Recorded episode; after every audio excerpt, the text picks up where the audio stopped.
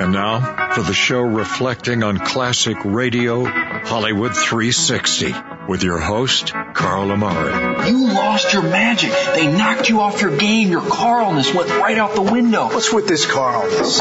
It's not even a, a real word. It's a conjunction, a preposition. It's a philosophy, a way of life. It's your name with ness attached to it. Bob, listen to me. If you'd have done what I asked you to and come in my dressing room before the show, you'd have known that you weren't supposed to come out here until I introduced you. Jack, I tried to get into your dressing room, but I didn't have a nickel. I understand you're pretty funny as a DJ, and comedy is a kind of hobby of mine. Well, well, actually, it's a little more than just a hobby. Reader's Digest is considering publishing two of my jokes.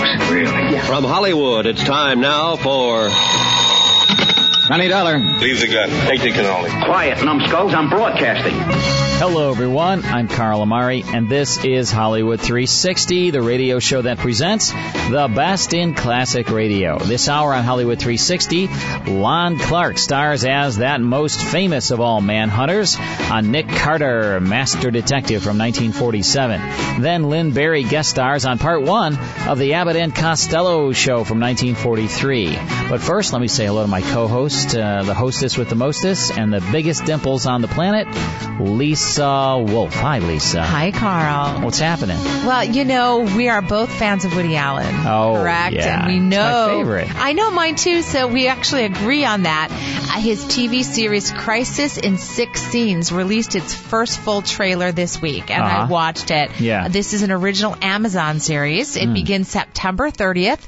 Of course, You can Woody- only watch it in the Amazon? That's correct. In the Amazon. You have Yeah. to go to the Amazon right. to watch it. I would probably do that to watch something. Do you have he- Amazon? Yes. Okay, so you're good. Woody Allen, of course, is the writer and the director, and he stars in it as Wow. well. So Interesting. He's, you know, So you see the trailer on Amazon, or can you see no, it on? you can see it anywhere. Yeah, okay. Um, so of course this is his first entry into television, and he was talking about how very difficult this has been for him, much Ah. more difficult than he had expected. Really? It's been really, really uh, a labor of love kind of thing. He and needs to cast us, and then we'll make it easier for him. I'm sure either that or, or not so easy for him. uh, but what he did cast is Miley Cyrus, Oh. and she's a big force in this. I a big part of the trailer, Okay. um, and uh, it takes place in the 1960s. A middle class family, and they're visited by a guest, Miley Cyrus, who they say turns the family upside down. It's hard for me to tell exactly what's going on, but it appeared that she had met him for the first time. Not clear on what the relationship was from that. Um, but her character says to Woody Allen, she says, "I don't dislike you, just everything that you stand for." uh, so it sounded, you know, it looked like a typical Woody Allen dysfunctional family. Um, I, I was drawn in for Okay. certain. I Well, can't wait to see it. You know what? I if it's Woody Allen, I will watch it. I am in. All right. Thanks, Lisa. Thanks, Carl. All righty, time now for Nick Carter, Master Detective. It was a radio crime drama series based on tales of the famed detective from Street and Smith dime novels and pulp magazines. Like Sherlock Holmes, Nick Carter often solved cases too tough for police, earning him the moniker Master Detective. With Lon Clark in the title role, the series began in 1943, sponsored by Old Dutch Cleanser, which I don't think is around anymore. Old Dutch. Old Dutch Cleanser. Jock McGregor was the show's producer director, and scripts were by Alfred Bester, David Cogan, and others. Patsy Bowen, Nick's assistant, was portrayed by Helen Choate until mid 1946. Then Charlotte Manson stepped into the role. Energetic reporter Scubby Wilson was played by John Kane, Sergeant Matheson, Ed Latimer, and he was Nick's contact at the police department. Michael Fitzmaurice was the program's announcer. It enjoyed a 23 year run. Nick Carter Master Detective ended September 25th, 1955. All right, Lisa Wolf, it's time now for Nick Carter Master Detective. Let's go back to April 20th, 1947 for the case of the lucrative Wrecks starring Lon Clark. Here's part one of Nick Carter Master Detective. Old Dutch Cleanser, famous for chasing dirt, presents Nick Carter, famous for chasing crime. Every week at this time, two great names are joined as Old Dutch Cleanser brings you one of the most resourceful and daring characters in all detective fiction. Nick Carter, Master Detective.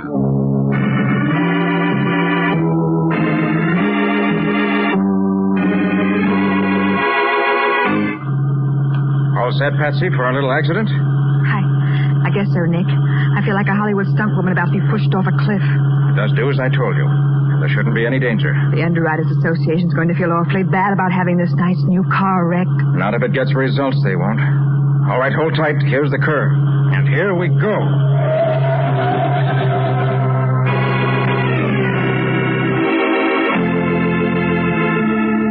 The case of the lucrative Wrecks.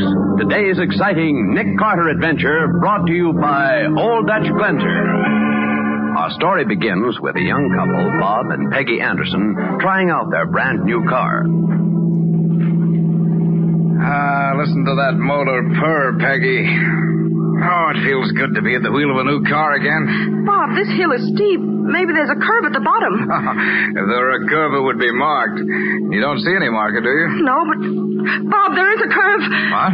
Gosh, hold tight, Peggy. The fence! We're going through the fence!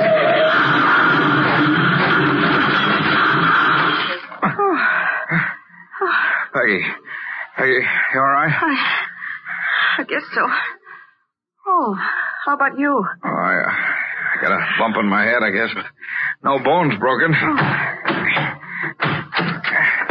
Can I, let me help you out. Yeah. Oh, Bob, our new car, it's a total wreck. Yeah. Golly, we not only went through the fence, we went halfway through the wall of this barn. Say, you too. Don't try to get away. Well, who's trying to get away?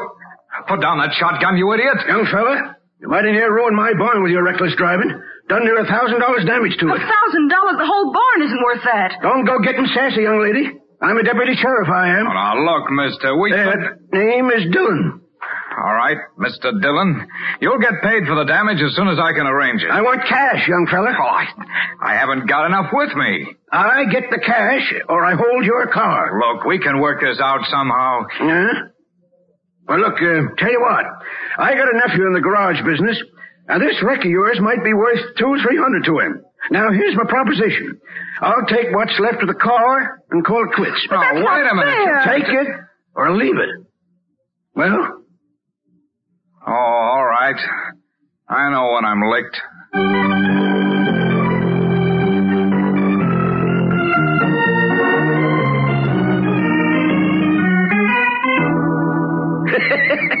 yeah, Mace. Another wreck this afternoon. Mighty nice new Royal Coupe. Here's a bill of sale. good work, Dillon. Arranged another wreck by taking down that sign that says warning curve ahead, did you? I sure did, Rocky. okay, Dillon. Make out that bill of sale to Elmer Eustace. Uh, same as usual, huh? Right. And, uh, Rocky. Yeah? Look in the files and see if we got a wine-colored Royal Coupe Model 76. Okay, Ace. Got a customer for a new job. Just itching to pay a big price. Well, there's no Model 76 Royal Coupe listed in the boss's files. Ah. All right, Rocky, come on. Let's go out and see if we can pick one up.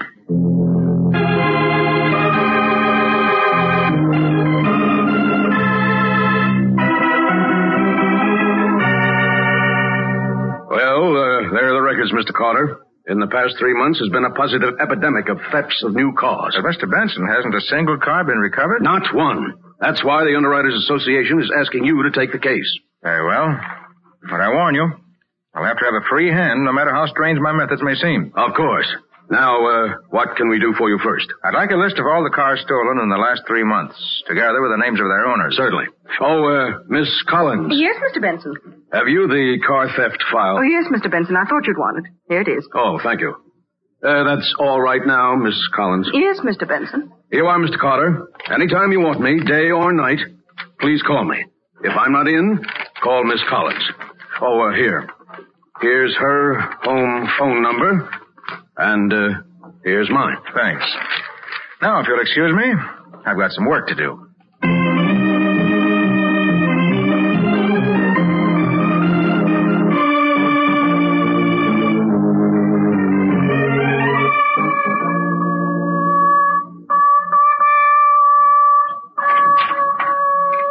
Oh, Nick, Hmm? Oh.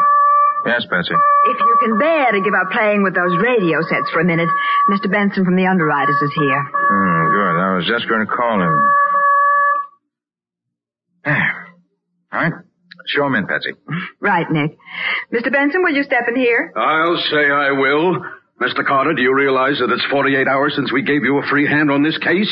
And in that time, you haven't lifted a finger. Oh, yes, I have, Mr. Benson. In my own way, of course. Do you know that another one of our clients had his car stolen last night? Yes, I know, and I'm sorry. But I couldn't do anything last night. Now I can. Well, uh, that's something at least. I'll need three cars from you. Three new cars.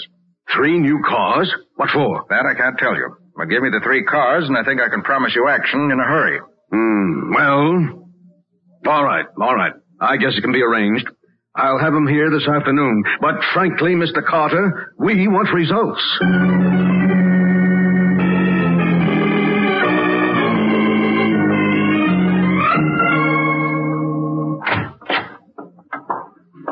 Well, Nick, I just left the last of those three cars at 7th and Washington Streets. Now maybe you'll break down and tell me what this is all about. Why, Patsy, I thought you'd figure the whole thing out by now. Oh, all I know is that you had me park those three beautiful new cars in different parts of the city, and they're supposed to be bait for this car stealing gang. But why didn't you have me put them someplace where you can watch them? Oh, but I am watching them, Patsy. Oh, are you kidding? I am not. Huh? Under the back seat of each of those cars, I've hidden one of those little radios you said I was playing with. What? They're really small, compact sending sets with an individual signal and a two-mile range. Catch on? Oh, I think I do, Nick. If anybody steals one of those cars. The radio starts sending out a signal automatically. and with a direction finder in my car, we can follow the stolen car straight to the gang's hideout. Now, if that gang will just pick up one of those cars. Nick, they have. How do you like that for service? Wait. That's the signal from the Royal Coupe you parked at the corner of 6th and Johnson. We gotta get there fast.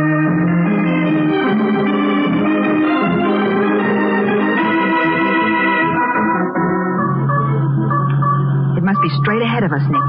The signal's been getting louder ever since we turned that last corner. Yeah. Thieves are taking it out this road. Must be headed for someplace in the suburbs. But there's nothing in sight, except that big truck up ahead. Why don't you pass it? Because that wouldn't do any good. Huh? What do you mean? I mean, the stolen car's on that truck. What? Under that big canvas. Why, I never thought of that. Neither did I. Not until I saw that the truck was the only thing in sight. Pretty clever way of transporting a stolen car, isn't it? Oh, I'll say it is. Uh-oh, a freight train coming. Yeah, I better stop back here. I don't want to get too close to the truck. The lights... Nick, the truck's not stopping. Great Scott! They're going to try to get across the tracks in front of the train. Oh, Nick! Confound it, they made it. But we can't. And look at the length of this train. It must be a mile long. Worse than that, it's stopping. How do you like that? I don't. Before this darn thing gets out of our way, that truck will be so far away we won't be able to pick up the radio signal. Certainly looks as though luck's against us.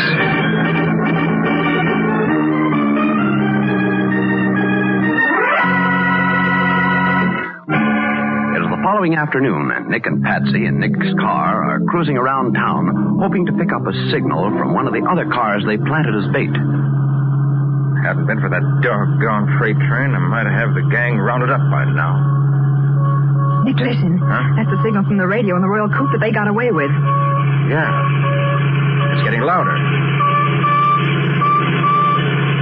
Now it's getting faint again.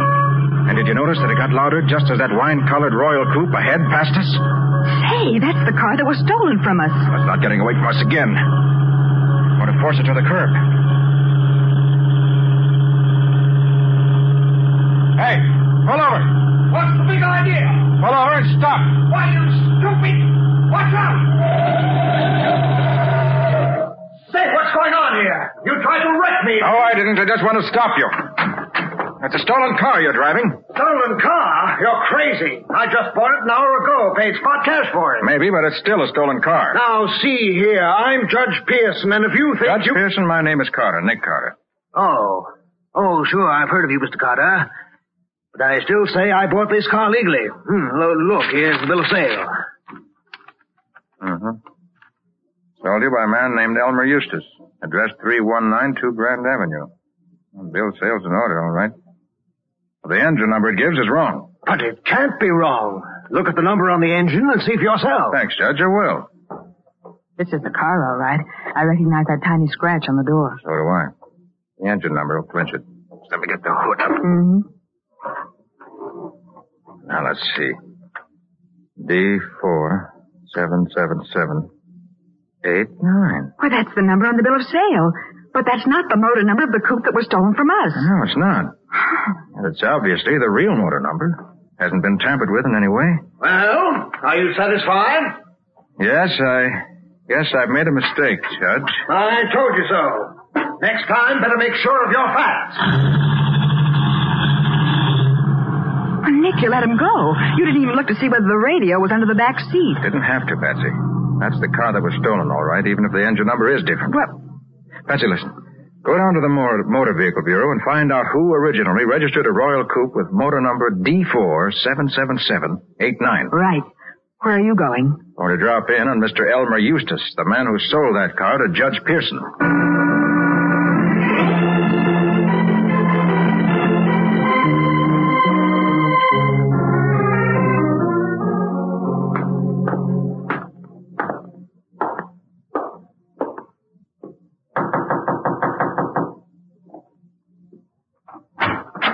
Yes? I'd like to speak to Mr. Eustace. Is he in? Uh, yes, he's in, young man. But I don't know if he'll speak to you. I think he will. May I come in, please? Oh, no, young man. Elmer doesn't live here. He lives next door. Next door. Yes. Right there on the other side of the fence. But that's a cemetery. Yes. Elmer's been dead 20 years.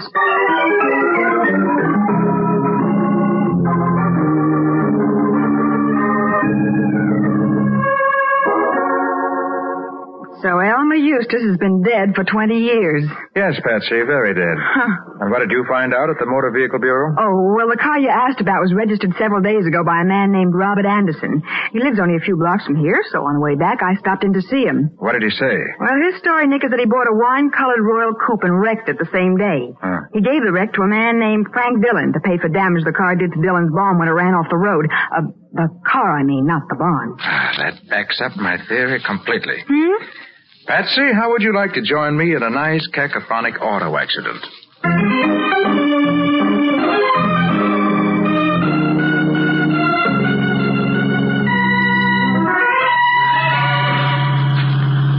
All set, Patsy? Well, I guess my football helmet's aren't had enough, Nick. I feel just like a movie stunt girl who's about to be pushed off a cliff. Well, just hold tight. There won't be any danger. You hope. Well, look. There's Dillon's barn, just around the turn, down at the bottom of the hill. I can see it in the headlights, Nick. My hunch is right. Dillon's part of the gang. My bet is that he's responsible for the accident young Anderson had. And somehow or other got Anderson to turn the wrecked car over to him. But if you think the gang also stole the Royal Coupe we used as bait... It was the same model as Anderson's, Patsy. Only they took the engine out of Anderson's car and put it in the stolen car. Why would they do that? Because they got the bill of sale from Anderson. Then, when they put the engine from his car into the car they stole, the whole deal looked very legal. So that's how they disguised the cars they stole. That's how. And now we're going to have the same kind of accident Anderson had. Okay, Patsy, here's the curve. Hold tight.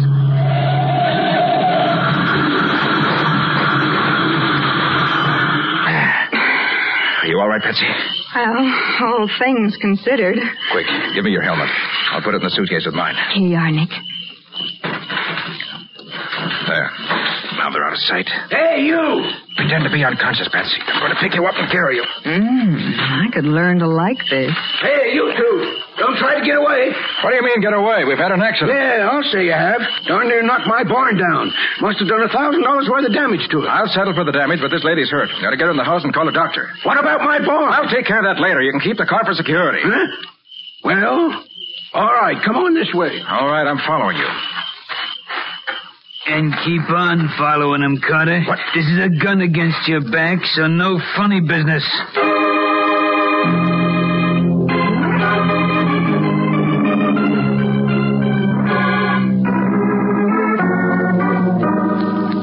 All right, Carter. Put the dame on that sofa and sit down here with her. Anything you say. There you are, Patsy. Oh. Make yourself comfortable, Carter. Thanks. I'm calling the big boss to ask about your funeral. See that there are lots of flowers. Why? You won't be smelling them.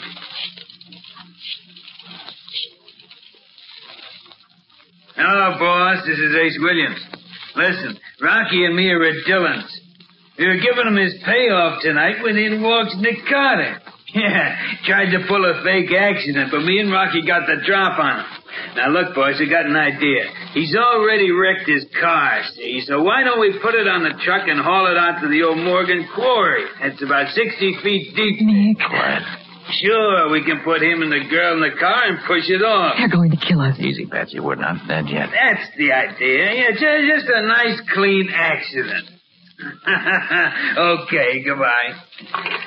Well, Carter, you can pick up the dame again. The four of us are going for a little ride. But only me and Rocky are coming back.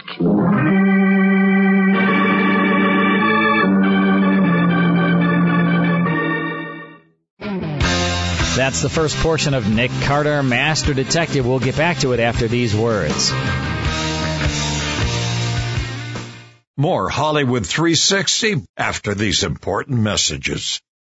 Are you a fan of classic radio? Shows like Abbott and Costello. What's the guy's name on first base? No, what is on second base? I'm not asking you who's on second. Who's on first? One base at a time. Well, don't change the... Gunsmoke. I'm that man. Matt Dillon, United States Marshal. Inner Sanctum. This is your host to welcome you in through the squeaking door. Fibber McGee and Molly. What day is this? Oh, now let me see. This, dearie, is our 15th wedding anniversary. and many more. As a thank you for listening to this show, we want to give you 10 of the best classic radio shows of all time absolutely free. Just log on to Hollywood360radio.com to get them today. You'll receive complete episodes of Sam Spade, Escape, Fibber McGee and Molly, Suspense, Abbott and Costello, Inner Sanctum, X Minus One, Gunsmoke, Our Miss Brooks, and Lights Out. Just log on to Hollywood360radio.com and receive your 10 free classic radio shows today. And now back to Hollywood 360 with Carl Amari. Now let's get back to Nick Carter, Master Detective.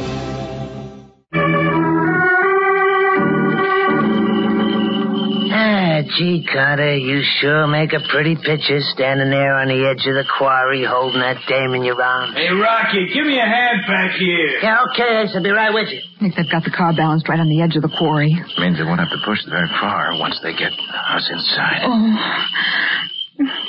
Patsy, how about a little swim? But why, Nick, are you... The quarry's almost filled with water. You can see it ripple in the moonlight. Yes. It's only about 20 feet from the top. Okay. We're going to pull a fast one on these thugs. Okay, Carter, we're all set. Now, if you... That's what you think, Ace. Hold tight, Patsy. Hey! Hey, you can't! Give it over my Rocky! Get dumped into the quarry! All right, Patsy? Ah, I guess so. Take it easy now. Make as little noise as you can. They can't see us, but they might judge where we are by the sound. I think you're a wise guy, don't you, Carter? Let's see how you like this. And here's some more for good measure, Carter.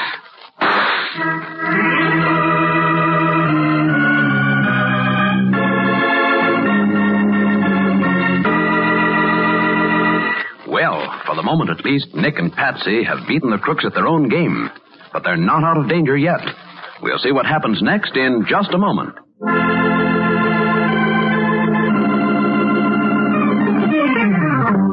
Now back to the case of the lucrative Wrecks. Today's adventure with Nick Carter, brought to you by Old Dutch Cleanser. We pick up our story with Nick and Patsy in the water in the old quarry. Ace and Rocky, standing at the edge of the quarry, are shooting at them through the darkness.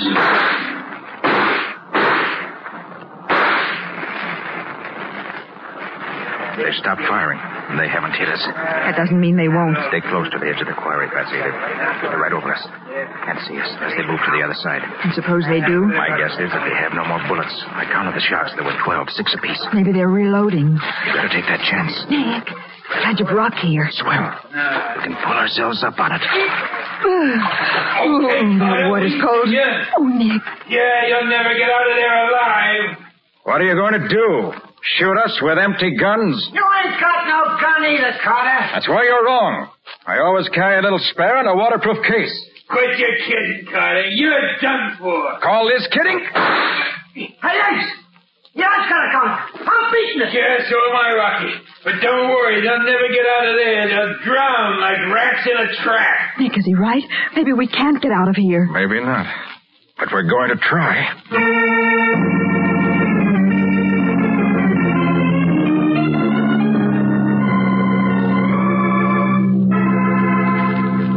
Well, Patsy, that wasn't so bad, was it? Oh, now that it's all over, it wasn't so bad. But for a few minutes, Nick, I thought we'd never live to get back here to the office. Well, we made it, and that's all that counts. Uh, dry clothes help too. Mhm. I'm glad I have these extra things here at the office. what now, Nick? We've got an important phone call to make. As soon as I'm through, I'll get going again. Okay.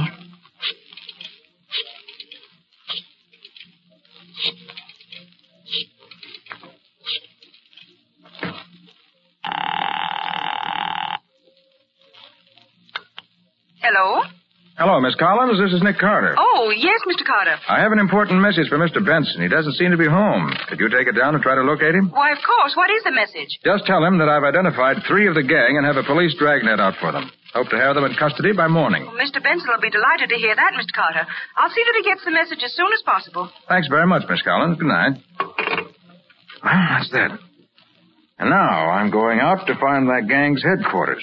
Find their headquarters. But, Nick, they didn't give us a single clue to its location. Oh, yes, they did. Just one clue. Huh? And I'm going to build that clue into a whole court full of convictions. But, Nick, You stay here by the phone. When I call, come running with Sergeant Matheson. And every man he can get his hands on.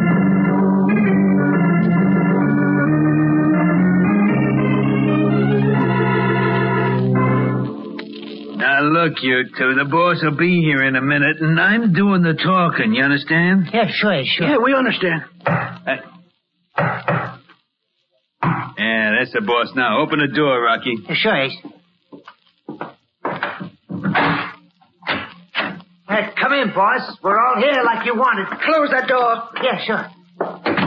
Fools. Bunglers. Huh? Well, what do you mean? So you got rid of Nick Carter, did you? Uh, sure we did. And I suppose it was his ghost that just telephoned me. Just, just telephoned you. Nick Carter? He did. And he's identified all three of you. Uh, but it ain't possible. You didn't kill him. So now I gotta kill you. All of you. Oh, Mrs. Eustace, now wait, listen. You fail and you put me in a dangerous position. If I let you live, you know what it's All right, drop that gun, Mrs. Eustace. Hey, Carl, what's Where did he come from? Pretty good act you put on this morning when I came out to question you. But I didn't stay fooled. You cowards. If one of you won't do something... I'll shoot the first man that moves. Uh, we, we ain't moving, Carter. Good. I'll drop that gun, Mrs. Eustace. Kick it over this way. That's better. Hey, look, Carter, how'd you find us? You'll find out, Ace. But first, if Mrs. Eustace doesn't mind, I'd like to remove her wig. Hey, it is a wig. This is going to be quite a shock to Mr. Benson, isn't it, Miss Collins? Hey, what's this Miss Collins stuff? Yeah, I thought she was Mrs. Eustace. She's both. You see, boys, by wearing this gray wig, Miss Collins became Mrs. Eustace. Well, I'll Of course, be... by the time Miss Collins gets out of jail, she won't have to wear a wig. Her own hair will be gray.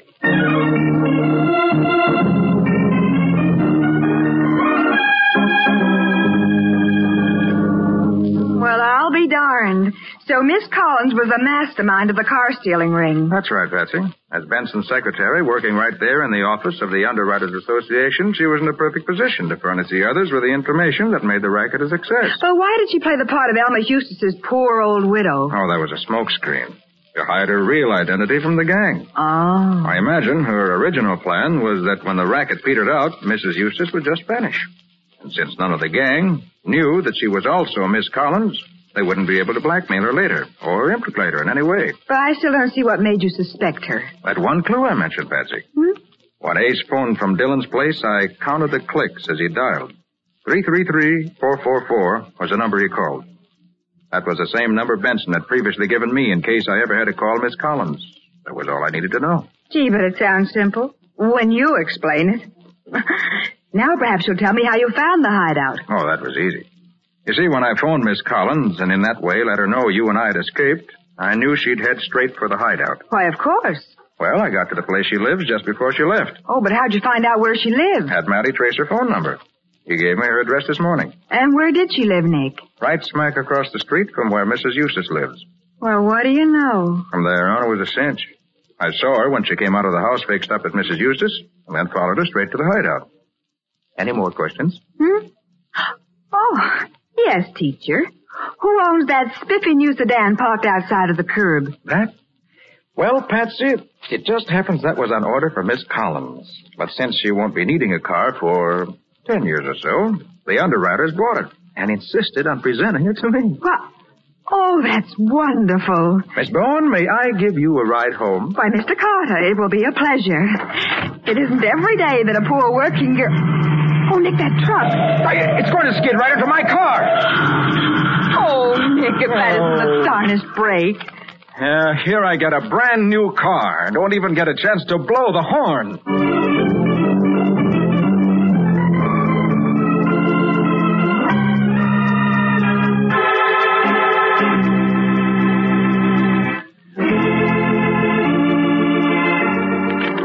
Carter, Master Detective, is presented each week at this time and over these same stations by the Cudahy Packing Company, makers of Old Dutch Cleanser.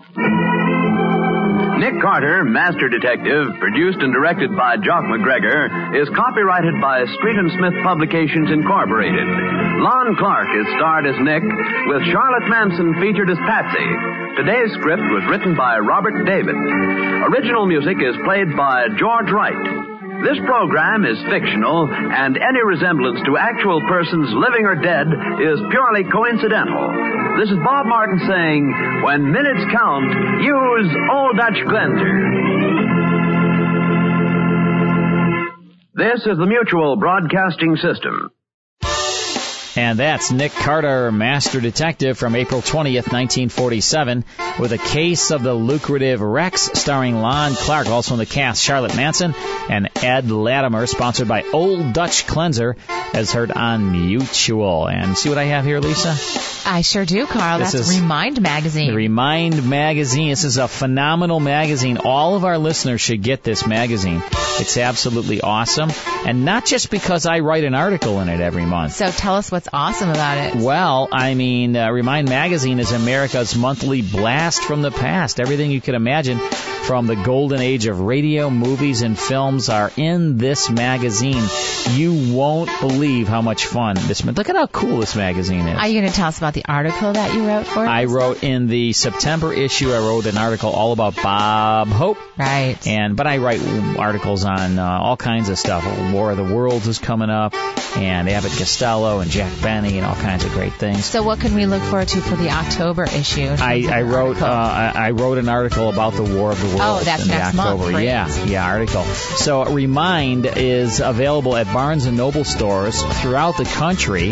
But since I write for the magazine, I'll let you in on a secret. You can get it for about 60% less by buying it online at remindmagazine.com. Can you beat that with a 10 foot pole? Just go to remindmagazine.com. All right, Lisa? All right, Carl. Time now for Abbott and Costello. This is from December 16th, 1943. It has special guest Lynn Bari. Here's part one of the Abbott and Costello show. The Abbott and Costello program. Tonight's special guest, star of the 20th Century Fox picture Tampico, Miss Lynn Bari, and starring Bud Abbott and Lou Costello.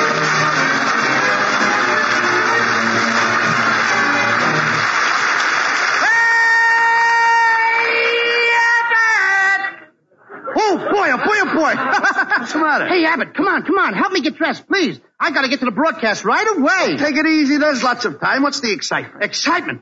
Tonight we're having Lynn Bari as our guest star, and I'm gonna make love to her. Boy, oh boy! All right. See, if I'm late, she might walk out on me. So what? Let her walk out. There's plenty of fish in the sea. Yeah, but who wants to park in the dark with a shark? Ah. Please. Never mind. Come on. Get your clothes on and let's go. Okay, now, kid. Hey, listen, Abbott. I'm waiting for my new suit. Boy, it's gonna be beautiful. It is? The most gorgeous suit you ever saw. Is that right? Yeah, the coat is red with green stripes. It's got pink lapels and orange buttons. Wait a minute. A red coat with green stripes, pink lapels, and orange buttons? Yeah. I suppose you're going to wear yellow pants? What? And have people stare at me? Ah. What do you think I am, Abbott? A dope? Yellow pants. Yeah. They clash with my purple shoes. The purple shoes?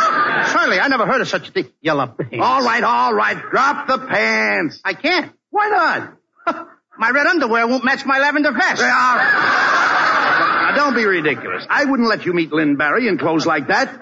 You'd better wear one of my suits. Hey, Here, I'll lend you my uh, dress suit. That old thing, it's full of moth holes. Oh, there isn't a single moth in that suit. You said it. They're all married and got children. Now, wait a minute.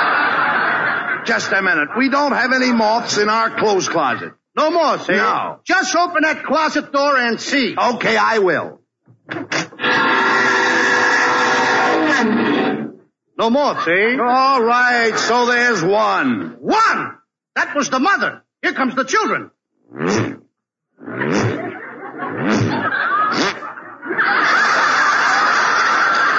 That last one was just hatched. That's a brand new baby moth. All right, forget about the moths. Here, look.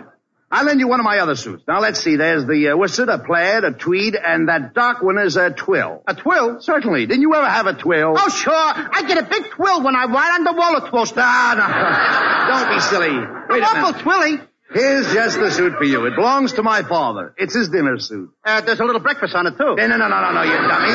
This is his soup and fish. It looks like egg to me. Listen, Costello. When you lived at home, didn't your family dress for dinner? Why, certainly we dressed. Oh. What do you oh. think we did? Come to the table in our underwear? Look, what's the matter with you? Didn't you ever wear dinner clothes? Yeah, I always wear pajamas. Pajamas are not dinner clothes. They are if you eat in bed. Ah, now, that isn't what I mean. You see, as long as I can remember, the men in our family have always worn their tails to dinner. That's a very pretty picture. Yes, it is.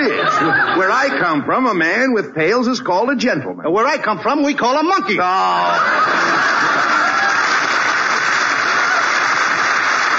I mean, after all, that's uh, what they call them. Come in. Oh, it's Oh. Ken Niles. Ken Say, Niles. Ken, Costello needs a suit in a hurry. Can he borrow yours? Uh, well, uh, I'll have to go outside and ask a little woman. Little woman. Her neck alone is three feet long. I heard that remark, Costello. I'll have you know my neck is not long. Oh, no? Last time I saw a neck like that, a jockey was bending over it. Am I insulting you? Woo! How dare you compare me to a horse? Why, I have an aristocratic face. My grandfather was a count. You're right. Count Fleet. Kenneth, are you going to stand there and let Costello compare me to a horse? Nay, nay. Um, That was a very snappy part. Costello, with your appearance, you're a fine one to talk about Mrs. Niles. Certainly. Just look at yourself, fat boy. I'm not fat. Oh, no? I saw you fall down yesterday and you rocked yourself to sleep trying to get up. Oh, now, now look, let's stop this fighting. Uh, look, Mrs. Niles, Costello has to borrow a suit for the broadcast tonight. Uh, yes, dear. Uh, may I lend him mine? Kenneth Niles, before I'd let you do that, I'd lock you up in the attic. But gee, dear, you, you just let me out. Come in. Hello, boys. Oh, it's my friend Meyer, the butcher. What's going on, Meyer? Oh boy, Louie, am I excited. What is happening to me today shouldn't happen to two dogs.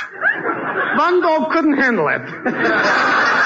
Why, what's the matter? Oh, it's my wife, Sophie. After ten years, it's going to happen. The day is the day, and I got to be by her side. So you gotta come over right away, Louie, and take care of my butcher shop, huh? Now, wait a minute, Meyer. I can't do that. We're going to broadcast. I'm going to do a love scene with, Li- with Lynn Bari. But Louie, would you rather do a love scene with Lynn Bari than mind mine butcher shop? Can a duck swim? That's a silly answer. You ask silly questions, you get silly answers. Costello, come on. We have to get to the studio. Wait a minute, wait a minute. Think of my wife. Louis, you never do anything for me. Meyer, you shouldn't say that. Now, I do. Now, five years ago, I gave you the money to open up the butcher shop. And when you were sick, I paid for the operation. Then when the government was going to put you in jail, I paid your income tax. And six months ago, when your house was on fire, I ran into the burning building and saved your life. And you say I never do anything for you. Yeah, but what have you done for me lately?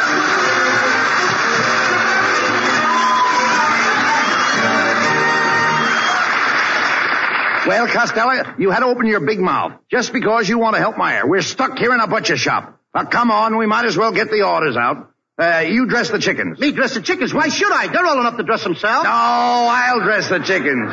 You bring me the other fowl. What fowl? Uh, duck. Why should I duck? I'm not ashamed to help Meyer. No, I mean duck. Duck in the icebox. Why should I duck in the icebox? You duck in the oh, icebox, Oh, come- you big sissy. Now here, take it easy. I'm glad to help my friend Meyer and his wonderful little woman. All right. I know what they're going through. Why, only last week a little stranger came to live at our house. Really? Yes, my sister married a midget. Oh, come on. Costello, you're impossible. Hello. Meyer's Butcher Shop. Hello? This is Meyer on the wire. Oh, Meyer, how's the wife? Anything happened yet? No, Louis, it's a very slow process. How's things by the shop? Oh, listen, Meyer. Mrs. Jones sent back the Christmas turkey you sold her. She says it only has one leg. What does she want to do? Eat it or dance with it? Oh. Well, did Meyer say when he's coming back? Do you realize that Lynn Bari's probably at the studio now waiting for us? Now, Abbott, this is more important. Let her wait. I got plenty of women waiting for me. 50, 60, 70. 50, 60, 70? Yes, and I wish I could find some a little younger. Oh, come on. Now, Abbott, beautiful women always chase me. At any minute, a gorgeous girl is apt to walk in that door. Oh, there you are, Costello. Oh. Oh. So you want to borrow my Kenneth suit, eh? So you were going to make love to Lynn Bari, eh? And now I find you in a butcher shop, eh? You're gonna run out of eight coupons. Costello, for your information, Mrs. Niles is one of Meyer's best customers. Yeah. Now yeah. take her order. Huh? I said take her order. Take her order where? Did you come in with an order? Never mind that. Take Where do you want me to take it?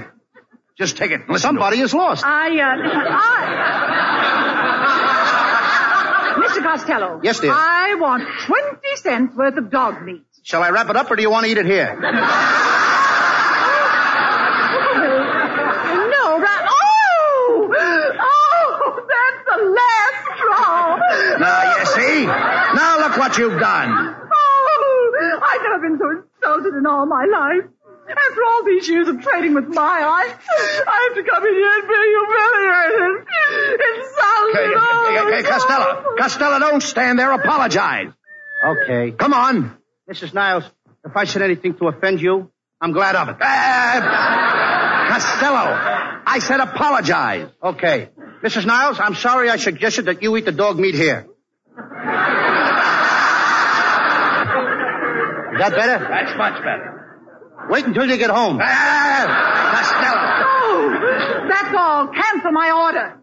Well, you lost Mrs. Niles' order, Costello. You'll have to change your slip. I can't, Abbott. What do you mean you can't change your slip? I'm not wearing any. Oh. Oh, pardon me. Where do I find Lou Cost? That ain't me. That's me. Pardon me. Where do I find Lou Costello? Here I am, over by the pickle barrel. Well, raise your hand so I'll know which one is you. Hey, Abbott, who is this fresh dame? Costello, don't you recognize her? Lynn Bari. And let's take a break from Abbott and Costello. We'll have more after these words. More Hollywood 360 after these important messages. Now back to the best in classic radio on Hollywood 360. Next time, it's the conclusion to the Abbott and Costello show with special guest Lynn Bari.